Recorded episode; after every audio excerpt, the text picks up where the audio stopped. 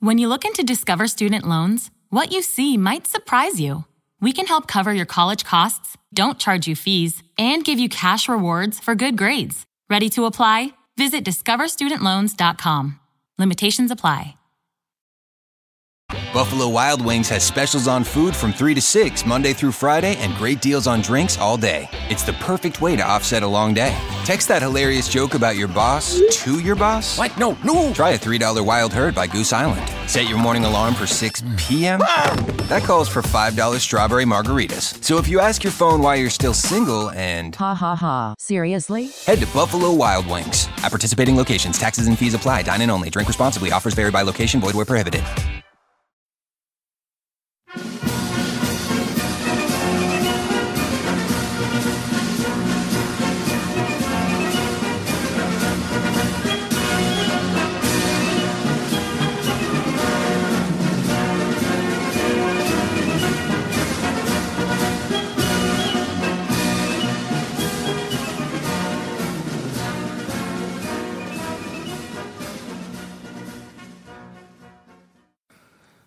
Hello there, welcome to another episode of This Week in History with me, your host, Dan the Viking. We have a special episode for you this week, and it is one that my dad has put a lot of research in, and something that I am going to be listening to as well. This is something I have done absolutely zero research on and have no idea what we're talking about. I got here today ready to record, and dad went, I've got this for you. Have you ever heard of it? And I went, I haven't got a clue. So this is a an American version of what we have covered um, with the British versions, but this is something I didn't even know America got involved in. So take it away. What are we talking about? Okay, uh, well, a lot of people have probably seen your picture on um, the Facebook page, Yes. and a lot of people will probably have thought of one particular thing, The most famous. the most famous, the Hindenburg. But uh, not a lot of people know that America, the US, actually had their own. No, I I didn't. This No. is like I said for me. This is completely new. Okay. Now they had um, they actually had five massive, great big airships. Wow, not just the the one. not just the one. So, we um, should we start, and I'll give you a little bit of uh, information about these things. Yeah, let's go. Should we go with? Uh, they are, believe it or not, the ZRS one right through to the ZRS five. Okay, that kind of makes sense. That's Yeah.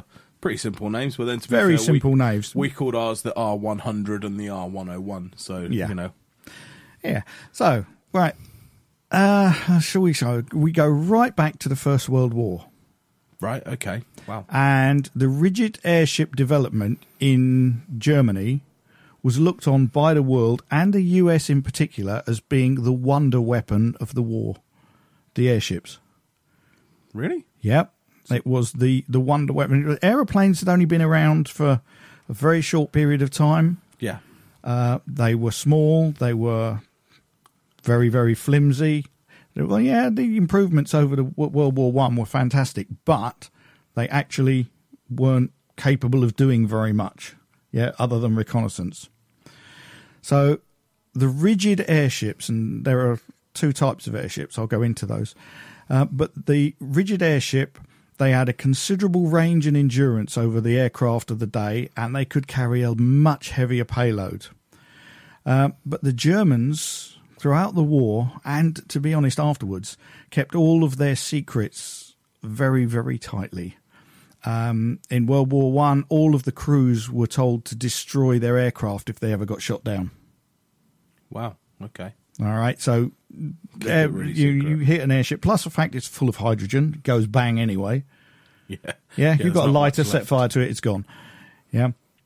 But the night of the 20th of October 1917, so we're talking fairly close to the tail end of the war, the British had an opportunity to learn the secrets of their what they called the Zeppelins.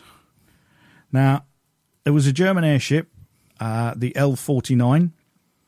It was uh, designated the LZ 96 but uh, that's the German thing. The the actual Zeppelin company called it the LZ ninety six.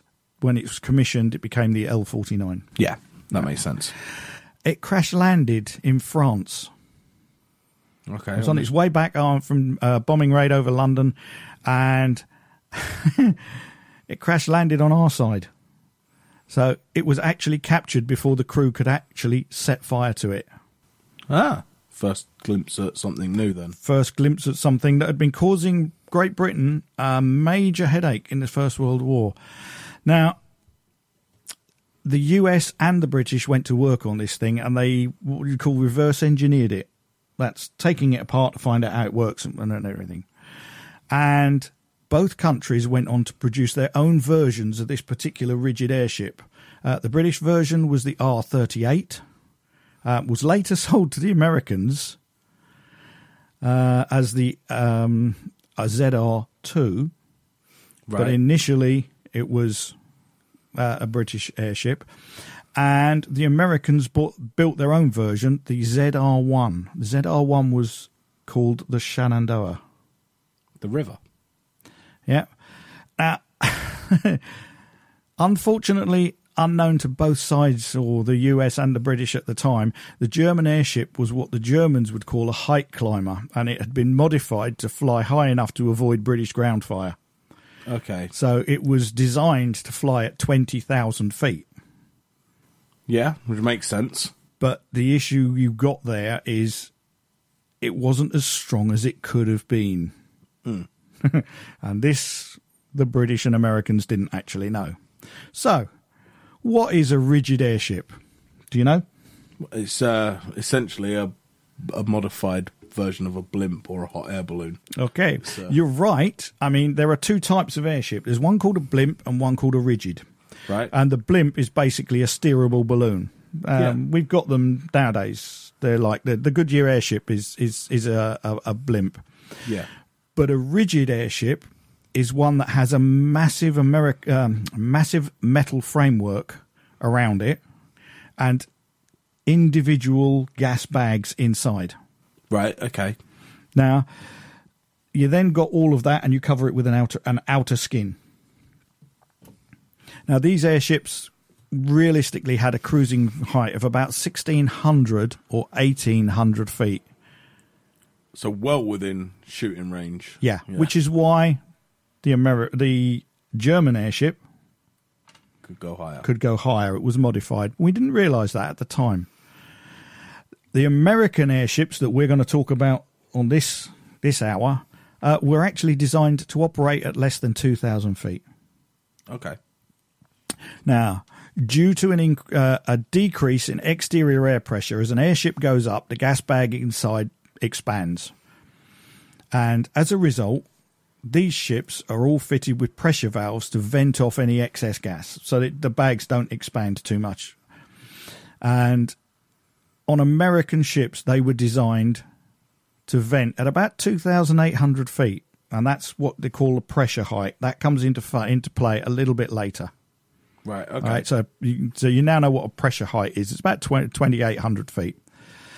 Um, the US decided that their airships would ha- be a massive advantage for their uh, their navy, and it, you've got to remember it's the the age before radar. Yeah. So you had to be able to see uh, what what you were going to hit. Yeah. Yeah. I could, I could see how that would be. So they could fly above the American fleet. They could stay up in the air for days. And the US decided that five airships would be the optimum number that they needed for the mm-hmm. for the armed forces. Three would be built in the US and one would be built in Germany. The fifth one was the R thirty eight. They'd buy it from us. Yeah. Okay, so the US ordered their first ship, the Shenandoah, and designated it the R ZR S1. the ZR S1. Yeah. Okay, and that they ordered July 1919. Yeah. Okay, that date is kind of significant because that makes it the ZR1. It's the one that they ordered. Okay. Right. In October that year, they decided they were going to buy the British version of that German airship that was shot down. Okay. The R38. So, so they had two. So they had two. So the British airship then became the ZR2. Okay. Yep. Now the British decided, yeah, we'll sell it to you, and they sold it. They they sold it while it was still under construction. So we hadn't actually flown it; we just built it. We were halfway through building it, and they, and they sold it to the to the Americans for three hundred thousand pounds. Wow. And in 1919, that's a lot That's of a money. lot of money. Especially seeing as there's no proof it works. Right. Yeah, well, that's kind of what happened. Um, August 1921, in fact, 24th of August 1921, during its fourth uh, test flight over Hull, which is up your way. Yes, yeah, not Yeah. far, just over the Yeah, river. it broke in half. Brilliant. and they'd already paid for it. At this The point. Americans had already paid for it, yeah, and it killed 39 of its 44 man crew. Wow. It's not a good start. No. Well, at least we got the money for it, I suppose.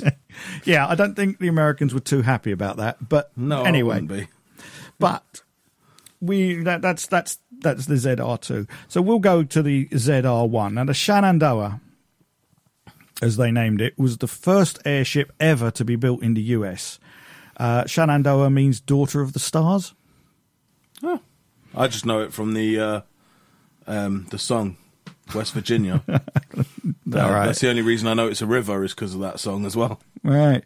Um, she wasn't small. At 680 feet long and 78 feet wide at the widest point. That's a big, big Yeah, that's big. bag of gas, isn't it? Yeah, that's big. But the ship only weighed 35 tons. yeah, it's amazing how light they were considering the size of them. Now, it was designed to have 20 air, uh, gas bags filled inside, and the framework was made of uh, duralumin. Okay, it's a type of al- aluminium. Yeah. I say aluminium because I'm British. Americans would call it aluminum. Yeah, well, they don't pr- they don't spell it properly. They remove an I. That's why. Yeah, yeah. So it's it's, it's aluminium. It's got uh, when they first designed it, they designed it with six petrol engines. They decided they didn't need six, so they reduced it down to five, and they were all attached to the outside of this airship. That was quite common though. They do tend to be Yeah, outside. Yeah. yeah. They were all outside. Um, also outside was a control car. Now, although the, the they'd worked out over the years with the Germany and the hydrogen problems that, that they had, um, they decided to fill it with helium. Okay. Now, the R thirty four when it crashed had hydrogen in it, Yeah. explosive gas that burns. Yeah. So, uh, not a good idea. So, they decided to fill it with helium. Now, at the time, helium was $55 per 1,000 cubic feet. this thing had 2.1 million cubic feet. Wow. Okay. So it cost a lot to fill it with helium. Um, the other thing was the US at the time was the only place in the world that had helium. I was going to say I remember reading something about that when uh, when we did the R one hundred one, and obviously that was filled with hydrogen. And I sort of thought, why did they not do it? And I remember reading that the only place you could get helium at this time was America. I mean, and, and this one airship took up most of the world's supply of helium. Just the one airship. Wow. So it is, it's not. mental. I mean, she was she was the first ever rigid airship to be filled with this gas, but but helium also kills people.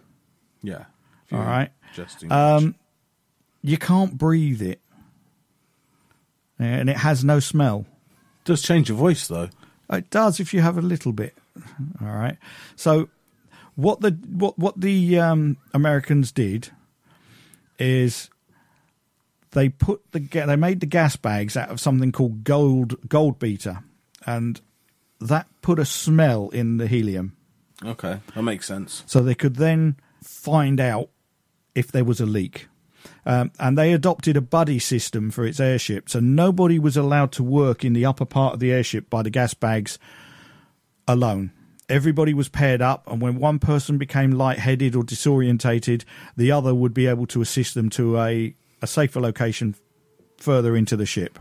Yeah, yeah further down. Makes sense. So, 24th of August, 1923, the ZR1 was launched officially.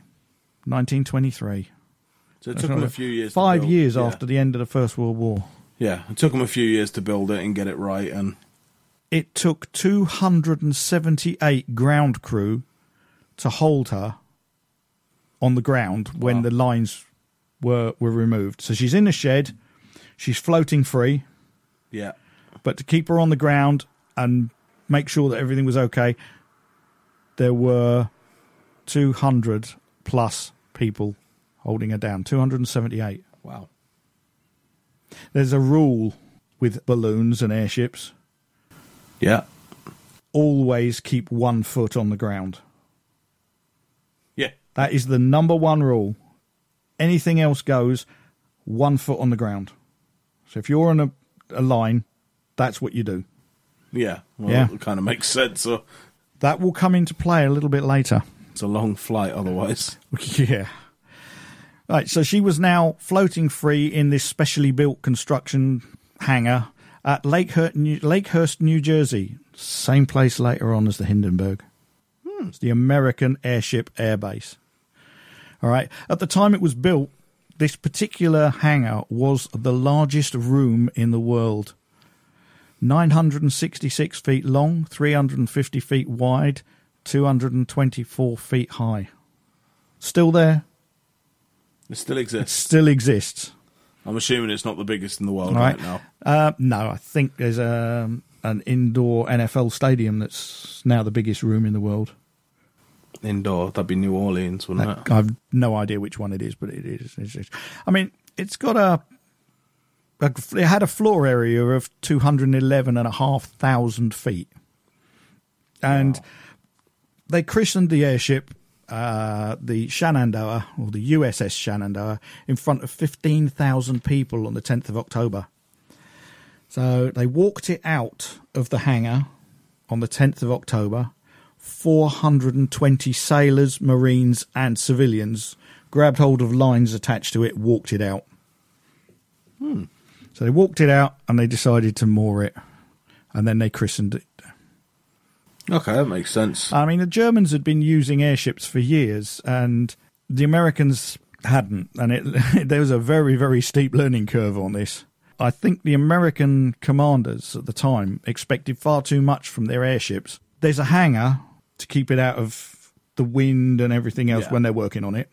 When they are going to use it, they will pull it out of the hangar and they put it onto a, a mooring mast and tie it at the front end. yeah, Yeah. those. So it's, it's uh, you see pictures of these like towers with the airship sticking out the top Yeah, of it. it's like yeah? a mini Eiffel Tower. And Yeah. it's attached at the nose. They pulled it out to the mooring mast. The ship was expected to be there for a whole week with only a skeleton crew on board while they sorted everything out. And the test that they were going to do with it began on the 12th of January. But uh, there were high winds predicted on that day. They arrived with rain on the 16th. Okay. And towards the early evening, these gusts of wind hit 80 mile an hour.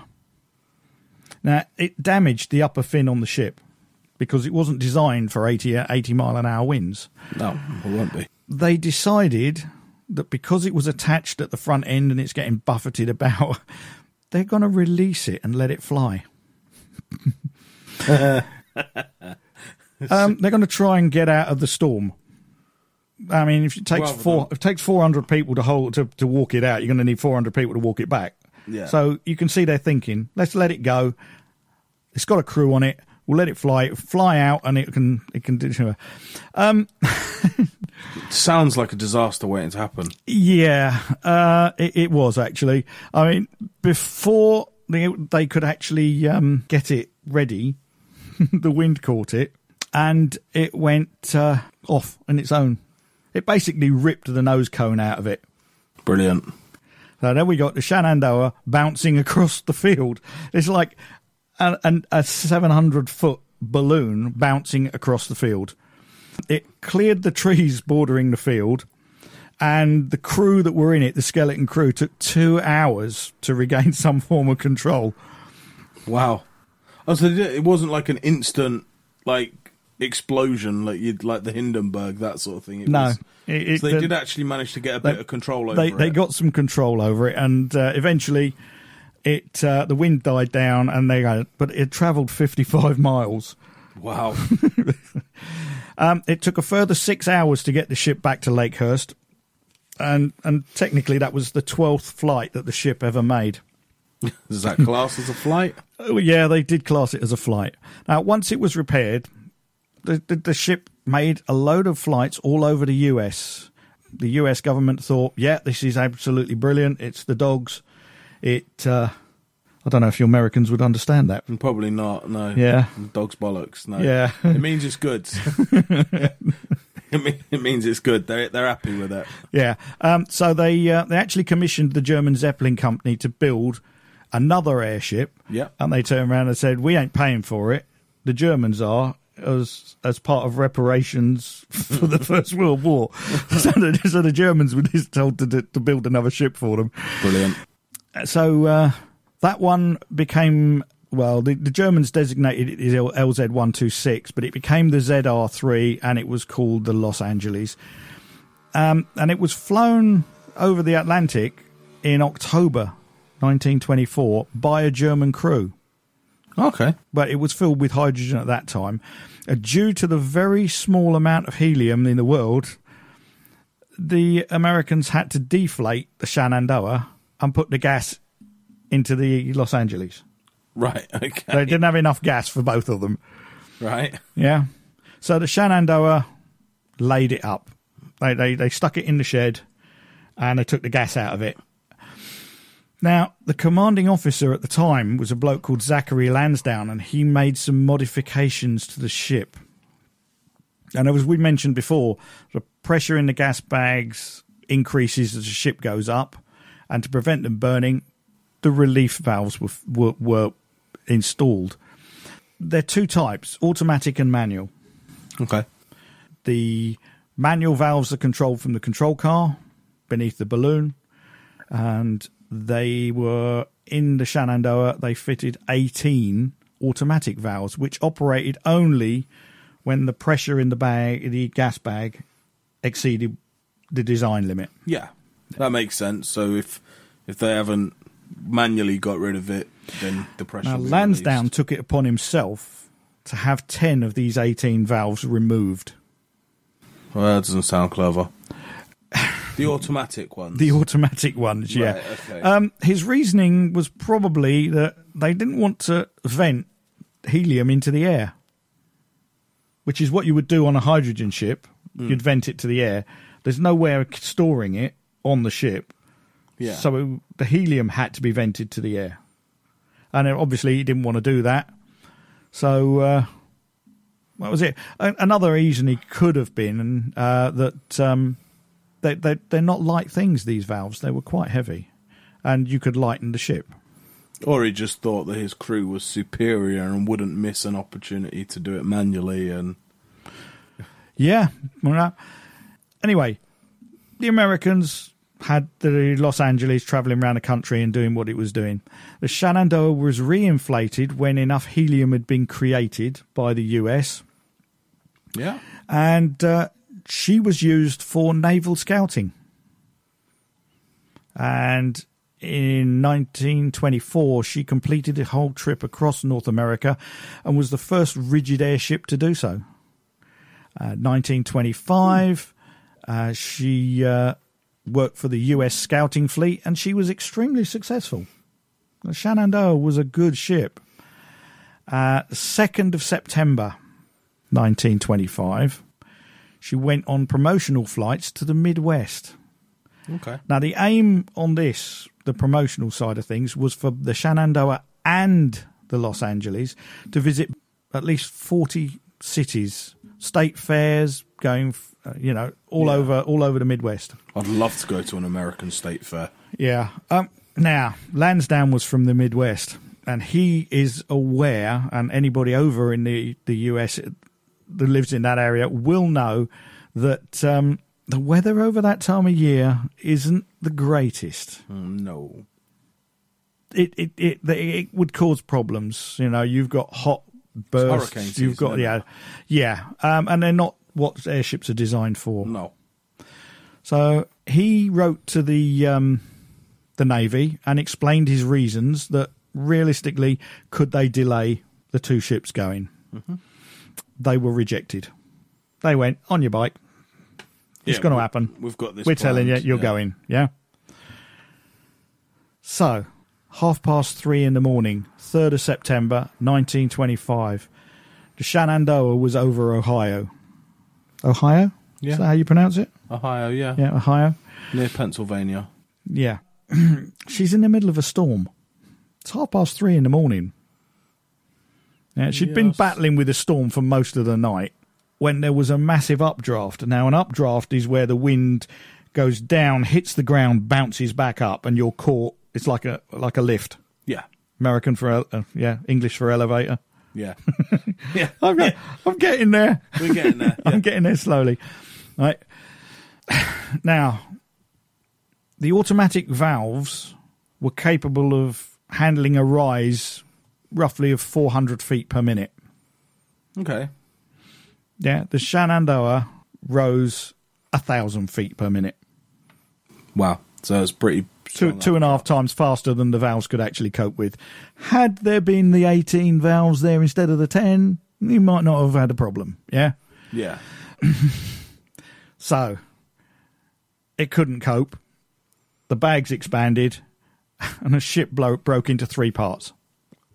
Yeah. You can see that happening. The control car was ripped from underneath, went straight to the ground, killed everybody inside, including Captain Lansdowne. And a three separate parts all floated off, bumping into trees and the ground. Um, and they all fell to the ground about six miles from the breakup. It was completely destroyed, killed 14 people, 29 people survived. Wow. Not a good one. No, no, it doesn't sound great. Was her 57th flight. See, now that's not bad when you think the R101 went down on its first flight. Yeah. So, you know, 57 flight. I mean, we, we know from history now that these these don't work. But that's uh, 57 flights. That's not a bad, It's not bad. No. Yeah. not too bad. Los Angeles carried on, was still flying.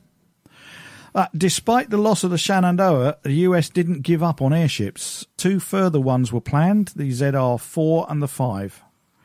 Uh, design improvements were made. Now, bearing in mind, the Shenandoah was also based on the high flying German airship back in 1917. So Yeah. obviously, it's gone up too high. It's, it's, it's got weaknesses built into it. Yeah. So they They've learned. improved those, and you have the ZR4 and the ZR5. For this, the Americans moved the engines inside. Okay. That's not normal. So the engines were inside. conventional. There was a shaft going out to a propeller, Okay. and the propeller could rotate. So you could go up, you could go down, you could go backwards, you could go forwards. 360 degree Yeah, propeller. principle sounds right. but Yeah. It's not conventional for these. it made them far more maneuverable, but that's not the most impressive thing. Go on. They put aircraft inside them. Inside. Okay. They made these airships flying aircraft carriers. Brilliant. That's actually Five scout aircraft. that's quite a good idea, Yeah. especially if they're being commissioned for the navy. There are photographs of these Sparrowhawk aircraft hmm. inside the airship and landing on the airship. You say landing on the airship, but what they did is they had a hook dangling from the airship Yeah. and a bar on the top wing because these were biplanes. Aeroplane matched the speed of the airship, crept along, hooked itself on. Once it was hooked on, it was winched inside the aircraft, uh, inside the airship. See, that's a really clever idea. I, I, do you know? I had this image then of the, the the plane being a lot faster than the airship, and the, the pilot getting whiplash as it hits the hook. Yeah, But yeah, no, it makes more sense that they'd slow the aircraft down to get them in. yeah. So yeah, they named these two airships the Akron and the Macon. Okay, I've heard of those names before. Uh, the Akron's maiden flight, second of November, nineteen thirty-one. Okay. and she, on that the next day, she actually carried 207 people. Um, and that was to prove that they could, in an emergency, transport large number of troops. So 200 odd Yeah. troops. They were still light than air. They're unpredictable in wind. And uh, 22nd of February 1932, as uh, the Akron was being taken out of the hangar, uh, the tail moorings broke. And she just swung around on the nose. Right. Uh, at 780 feet long, it was a little bit difficult for um, to stop her from actually moving. So uh, So it, is that sort of like the way I'm imagining this is sort of if you put your phone on the corner and just span it around in a big circle. That Yeah. Sort yeah. it's that sort of thing. They're walking this ship out, And it's gone nose down and just span around on and it's nose. gone. The, the the tail end is whipped round. Bloody hell. Yeah, that's Yeah. not going to be easy to stop. Unfortunately, if you look at an airship, it has four fins at the back, one sticking up, one sticking down, and two sticking out either side. yeah. Yeah, the one at the back, sticking down, hit the ground. Ooh. Considerable amount of damage done to it. Yeah, I can imagine. Yeah. So there is a video for that on YouTube. I may have to watch that after this. It's quite fun actually to to watch. Now it was April before they could actually get the airship to fly again. Um, but they modified the ground that the ship was to be walked out on and put it made a turntable and a, uh, a beam that it couldn't be moved from. So it was uh, they they sorted the problem out, but Yeah. it took took that accident to work out. Now, the Akron left Lakehurst on the 8th of May 1932 for a trip to California. It took three days and it reached uh, Camp Kearney in San Diego on the morning of the 11th of May, tried to land. I'm guessing tried is the operative word in Uh, tried is Yeah. the operative word on this. now, there are, at the time, there were no trained ground crew handlers or a mooring mast at, Ke- at Camp Kearney. Now, that makes the landing extremely dangerous. And and stupid. Funnily enough, Yeah. yeah. So during the time it took the ship's crew to evaluate the situation, the helium gas gets warmed by the sunlight. That increases the lift. Coupled with the amount of fuel already used, she was 36 tons light. So it's just going up then. Yeah, so it's difficult to keep it on the ground. Yeah. Yeah. Um, as with all airships, cable is dropped first. You see that on if you watch the um, the Hindenburg. They drop the front line first. That does two things. One, it lands on the ground so that some something can get hold of it. Two, it earths the airship. No electric, no static electricity because Yeah. it automatically earths it. Yeah. Yeah, that makes sense. Um, once the ship had been earthed, the ground crew then move in, take hold of all the lines that are dropped, and attach it to the main mooring mast, and then they wind the ship in. Yeah. Okay, that's the idea. Uh, lines were dropped from the Akron's nose. Main line was secured on the ground, and the ground crew took hold of all the lines. Now, the ship was too light, so the tail end of it started to go up. Yeah. You've got, in order to prevent this ship from standing on its nose,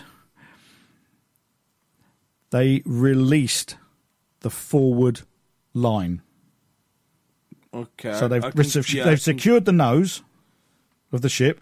Yeah. The tail, because it's so light, the ship, all the lightness now goes to the back, and the tail starts to rise. Right. So rather than getting it standing on its nose and everything falling to the front of the, the ship, which, to be honest, there is a photograph of an airship in that position, they decided cut losses, release the nose line. So now there's nothing holding it on the So ground. now there's nothing holding this ship down. Okay. That wasn't logical. in front of several thousand people, the 200 sailors holding the nose line also let go. Except four, Oh dear. right? Remember what I said right at the beginning? One foot on the ground. one foot on the ground. That's all. Yeah, that, that is the only 100% rule with handling any balloon. One foot on the ground. Four of them didn't. One let go immediately. He fell 15 feet and broke his arm. Okay. All right. The other three held on. Well, I mean, I'm assuming the fact that he let go and still fell 15 feet means It didn't that, go. that went up. it Fucking quick. went up quick. Yeah. Oh, it went up quick. There was uh, aviator, aviation carpenter's mate, third class, Robert Edsall, clung onto the rope. Um, eventually, he fell from 150 feet. I'm guessing he didn't survive that. He died. Yeah. Seconds later, apprentice seaman Henton, Nigel Henton, he fell. This is on YouTube. The video of this accident is on YouTube. If you type in, I think USS Akron catastrophe 1932, it'll come up. Yeah, Okay. that leaves one person attached to the front of this line with this airship going up and up. He is 16 years old, and his his name is uh, Charles Budd. Okay. Yeah, uh, he held on to the line. He's managed to stay on that line. Bloody hell. He's held on to that line. Uh, the airship flew at about 2,000 feet. He's, his rope is 400 feet long. So he is hanging on a rope 400 feet below the airship, which is traveling at 2,000 feet. So he's still 1,600 feet above the ground. Yeah. Phew, that's a long way down. Wow. Two hours later, the Akron crew pulled him aboard. Wow. They managed to get to him and pull him aboard. He survived. He survived. Bloody hell. That's a hell of a story, though, to tell, isn't it, afterwards? Can you imagine? Yeah, it's, it's absolutely brilliant. So anyway, uh, that, that's the, it's the that's the one thing on the Akron. Um, there was another minor incident, twenty second of August, when the um, tail fin actually hit the hangar while it was being taken inside. So. Uh, that was uh, taking it inside to its its, its thing. So it, that, these these airships are we call the aeroplanes flimsy. These Yeah. things weren't just as good as really they could be. unpredictable, aren't they? They are, but uh, the, the Akron survived that year anyway. And 1933, she uh, resumed working on the um, on, on, the, on, on the lines and then on, on the bits. So we're now going to move into 1933 at half past seven in the evening on the 3rd of April. The Akron cast off them from the mooring mast at Lakehurst. She was going to operate along the coast of New England and she was going to assist radio, radio detection radar tests. She had one of these big bods on board, uh, Rear Admiral Moffett, and he was like one of the big, big people in, in airships. He was Yeah. he he was the one that basically got the airships into the uh, American Navy, and unfortunately for the uh, for uh, the Akron, she encountered fog at 300 feet, Okay. so she went upwards, and eventually, actually, she came out of the fog around about 1500 feet, and there was another bank, blanket of clouds directly above uh, 5000 feet, which the rain was coming in. And so she had to spend the night flying between 1500 and 2000 feet. Now, bearing in mind, 2000 feet is basically Borderline. almost the top of its thing. Yeah. Yeah, that's the height that she. and She had to do that to stay above the fog. She had enough fuel for five days. She had enough food and water for that amount of time. Uh, but the fog extended out to sea. So the commander, uh, I think it's Frank McCord, he decided to head west. Uh, he heard over the radio the visibility was better. So he decided he was going to head head west, um, and from there he decided to change course to follow the Delaware River because it's easier to follow rivers Yeah. at night. That makes sense. Yeah.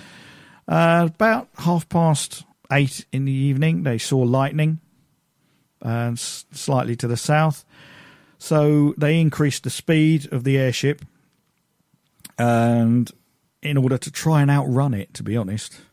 Outrun it, not just turn away from it. They decided to play chicken with the lightning. Yeah, and outrun it. Right. Okay. Uh, by 10 o'clock, the lightning was increasing and it was heading towards the ship. Now, you've got fog below, you've got rain above, you've got lightning. They're in a storm.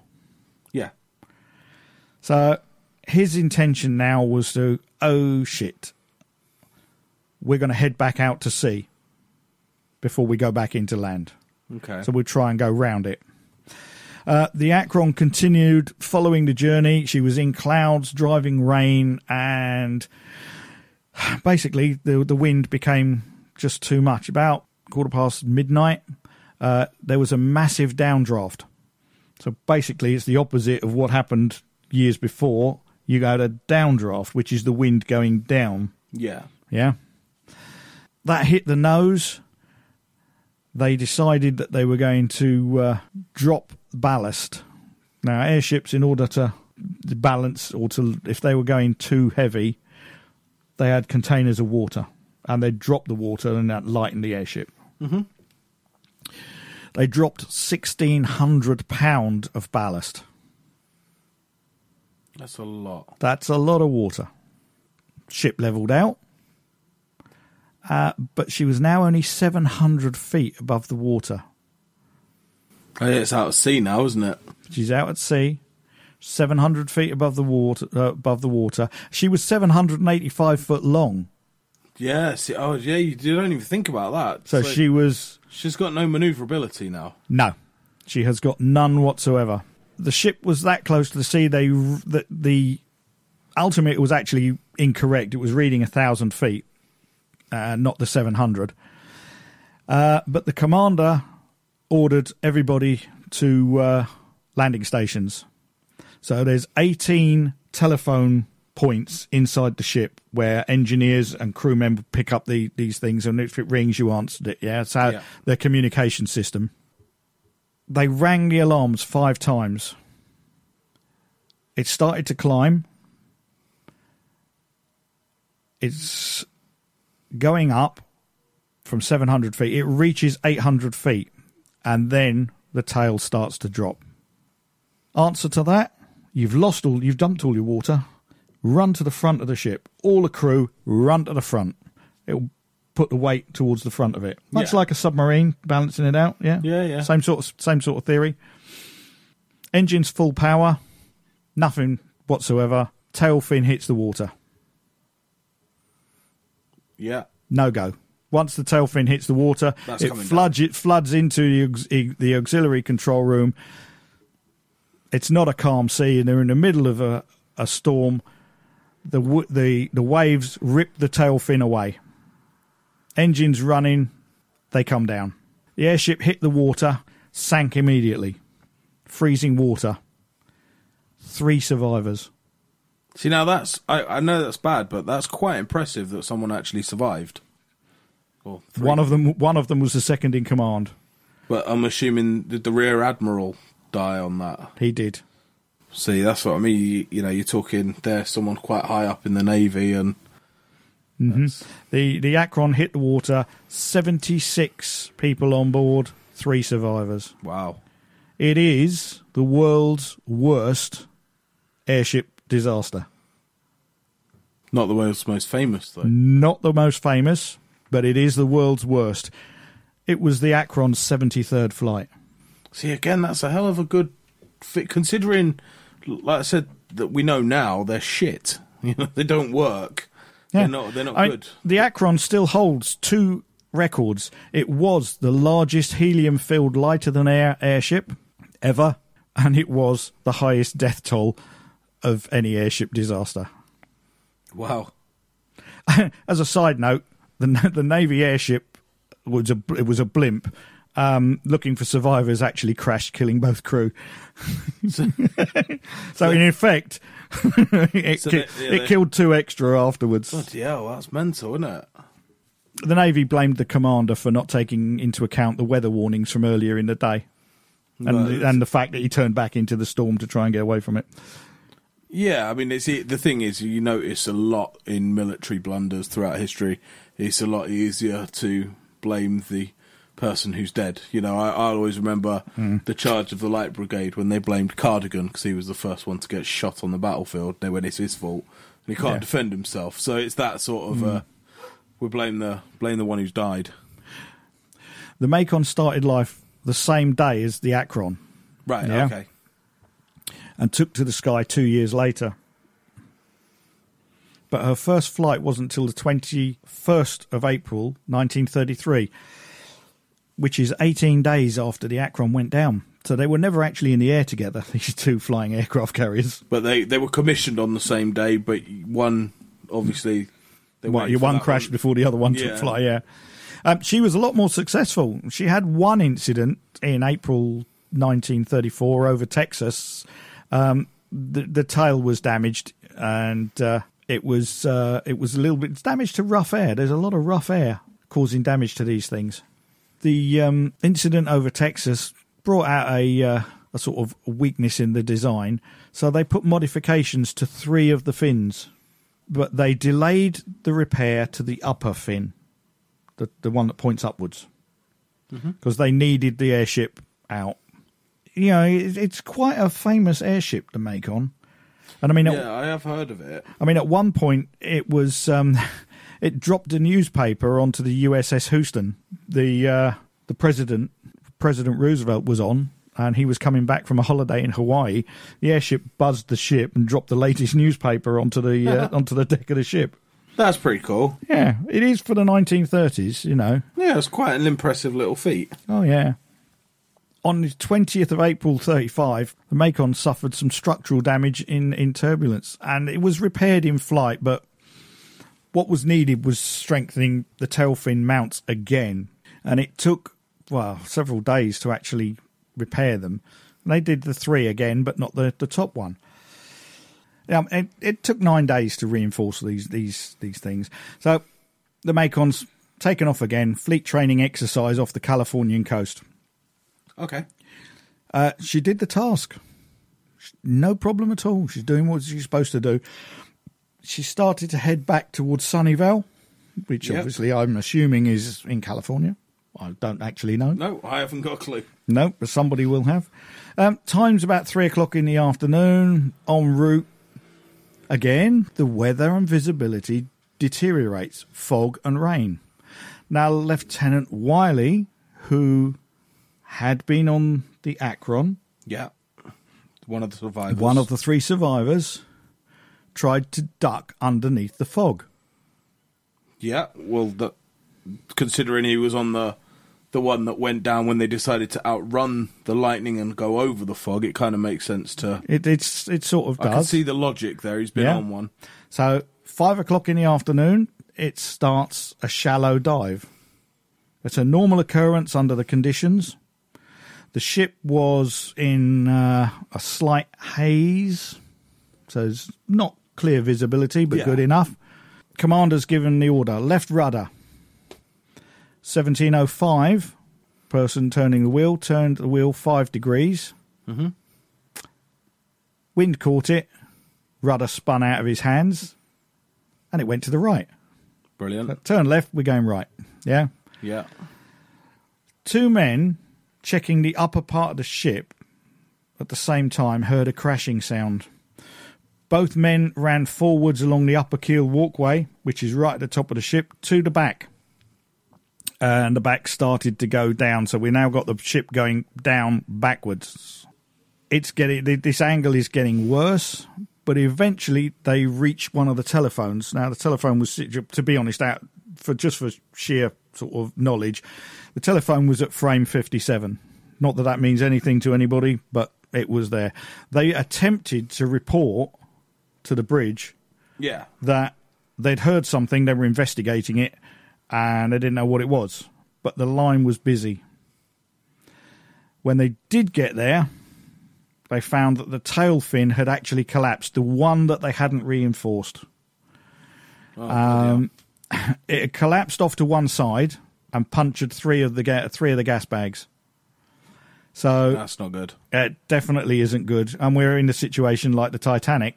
Got three gas bags down. The front end is going to go up Yeah. because it's going to be much lighter. Yeah, of course. Emergency countermeasures were deployed because they managed to get through to the bridge and sort uh, tell them what was going on, and they uh, they did what they could, and they ran the engines at full power. The ship started to gain height, but it kept going. Uh, It reached its pressure height and kept going, eventually reaching four thousand eight hundred and fifty feet. Okay, that's twice what they're supposed to do. Yeah, Well, more than more twice. than twice, and the automatic valves, which hadn't been removed like the Akron, because they learnt that lesson, decided it's over the two, 2,800 feet, it's going to dump some gas. So Oh dear. it uh, it dumped the gas, and down she went. It took 20 minutes for it to reach the sea. That's a long way down. Yeah. So they weren't going straight down like an aeroplane. It was gently going down, but there's naff all they can do about it. That's they've probably worse, though, isn't it? they've dumped everything. They've got no more water ballast. They've got nothing that they can throw out to keep this airship up in the air. So she starts to go down. The last message sent was from the commander We'll abandon ship as soon as we land on the water. We are somewhere 20 miles off of Point Sur, probably 10 miles out to sea. Now, following the Akron, the Macon had been issued with life jackets. Every crew had a life jacket. That's good. 20 minutes, everybody had time to put a life jacket on. Yeah. They had the life rafts ready. So when the tail fin hit the water at 1739, I know it exactly, 76 uh, members of crew. How many do you think survived? Well, on the basis of the last one that only three survived, I would say the death toll's got to be pretty high. Funnily enough, exactly the opposite. Ah. 74 people out of 76 survived. Two died. What makes a difference, obviously, in having a few more precautions put in place. One of them that died was a radio operator, um, and he jumped before the ship hit the water. So he jumped when the ship was too high. Yeah. And the second person to die was uh, the mess attendant because he drowned when he swam back into re- into the ship to retrieve personal belongings. So actually, in reality, all All of them could have have survived. yeah. if- Wow. So that's Um, crazy, that. The Macon sunk beneath the waves fairly quickly. It was her 54th flight. See, again, that's pretty decent. Do you know what I mean? Pretty decent flying. But the Macon had logged over 1,000, nearly 1,800 hours in the air and had done over 90,000 miles. Wow. That's a lot. That's a lot, That's you know. a lot, yeah. But that, unfortunately, was the end of um, the Americans' sort of Rigid airship. rigid airships. Um, I mean, Germany persu- per- persevered with them for a further two years until the LZ 129, There's the Hindenburg. and that's the Hindenburg. And that was landing at Lakehurst, which was the home of all the others. Because of the incidents, the Los Angeles was actually a, a, a viable airship. She was still flying. Uh, they decommissioned her in 1932. Uh, they recommissioned her after the USS Akron, and she flew for years. She made 331 flights. And it's still, well, it's. Eventually, it was. It eventually it was uh, taken apart. That's mental. So but it it done- didn't uh, it didn't crash. The Los Angeles. That's great. I mean, to be fair, I mean the the the rate of the amount of airships that were actually built and the amount that crashed, they were they were a terrible, terrible design of. Wow. It, I mean, since the first days of the conception of it, of airships, the U.S. Navy spent tens of millions of dollars and over a hundred people died to prove that they were dangerous. Yeah, They were vulnerable to unpredictable weather. The Americans had to gain a vast amount of experience in uh, powered balloons and blimps. Uh, and they managed to perfect a flying aircraft carrier, which was, to be honest, the only time of it. Out of But it, wartime. again, it just turned out to be a weapon that was more dangerous to its own crew than it actually was to the enemy. Yeah, I mean they they they're brilliant things to look at, and I think I would love to see one with modern technology, just to see. Cause, I mean, I mean, you don't get aircraft that are seven hundred feet long. Do you know what No. I mean? I'd love to have seen one. I'd like, yeah. Do you know what I mean? I think they're wonderful things, but just so dangerous. And in, in you could probably do it with modern technology where it's less flammable, it's less dangerous, and Mm. Yeah. you know they've probably got lighter metals now than aluminium and things like Yeah. that. So there's probably ways of doing it, but yeah, as a general rule, they were pretty, pretty bad, pretty bad weren't- they things. weren't They weren't a were good they? design. No, no, no, No, they weren't. They weren't the best. no. But Uh, there we are. That's that's the American airships for you. Yeah, well, America seemed to have a better time with it than the British did because ours were pretty fucking bad. I mean, well, ours didn't even get over to France without going down. So, No. um, yeah, ours weren't weren't the best, but obviously they had a slightly better time than we did. And it's funny to think that when you put a picture of an airship up, your immediate reaction is to go to Hindenburg. Yeah. Um, because It's uh, the one everyone knows. yeah, I mean, like I said, I'd never heard. I mean, I don't know if um, America use um, uh, the Macon and Akron in different things like modern day things, or if it was used because I've heard of those names before. Yeah. So I don't know. You know, like we have, for example, um, we, we was talking about it earlier. The, the Royal Oak. Uh, we had a ship called the Royal Oak, HMS Royal Oak, in World War One. We also had an aircraft carrier, HMS Royal Oak, that was, you know, finished a few years ago. So um, I don't know if it's something that they reproduced afterwards, which is why I know the name because I didn't actually know they had had air, you know, airships. a lot of people don't realise that the Americans actually had airships, no. but they did, and they were reasonably successful when they were flying. Yeah, they were, didn't seem too bad. No.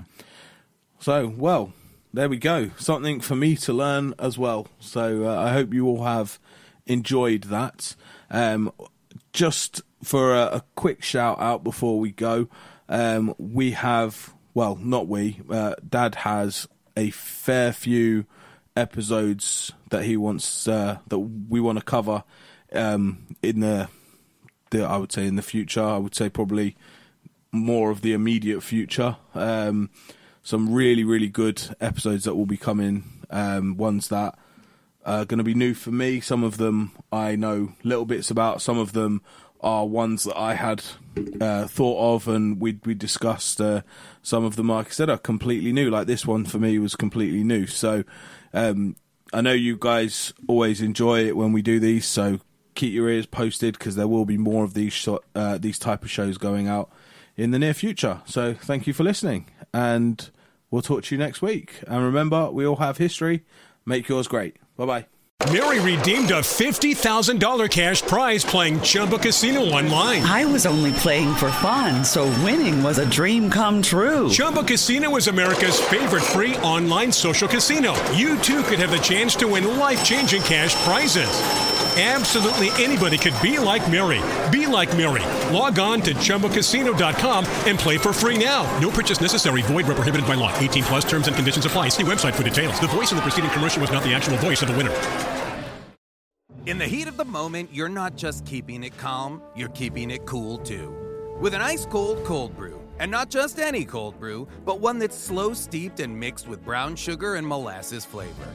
With a cold foam infused with brown sugar coolness and a cinnamon sugar sprinkle on top. That's keeping it calm, cool, and cold brewed. With Dunkin's new brown sugar cream cold brew, America runs on Dunkin'. Price and participation may vary, limited time offer, terms apply. At Progressive, you can get 24 7 protection, even if you break the space time continuum. We did it! We time traveled to yesterday! Wait, Progressive covers us 24 7, but we just created an 8 day week, and it's 24 7 coverage, not 24 8. We gotta go back. Are you joking right now? Shh, I'm calling them. Hi, I have a question about time travel. Progressive offers more than a great price when you bundle home and auto. We offer round the clock protection, which literally means anytime. Coverage from Progressive Casualty Insurance Company affiliates and third-party insurers and subject to policy terms. Bundle discount not available in all states or situations. In the heat of the moment, you're not just keeping it calm, you're keeping it cool too. With an ice cold cold brew. And not just any cold brew, but one that's slow steeped and mixed with brown sugar and molasses flavor. With a cold foam infused with brown sugar coolness and a cinnamon sugar sprinkle on top. That's keeping it calm, cool, and cold brewed. With Dunkin's new brown sugar cream cold brew, America runs on Dunkin'. Price and participation may vary, limited time offer, terms apply. Finding the right person for the job isn't easy. Just ask someone who hired a stuntman to do their home renovations. Just finished a new sunroom, Mrs. C. The best part is, I used candy glass for all the windows, so you can do this and this. Doesn't hurt a bit either. But if you've got an insurance question, you can always count on your local Geico agent. They can bundle your policies, which could save you hundreds. And if you don't want to take the long way to the kitchen, the walls are breakaway too. See? For expert help with all your insurance needs, visit geico.com slash local today.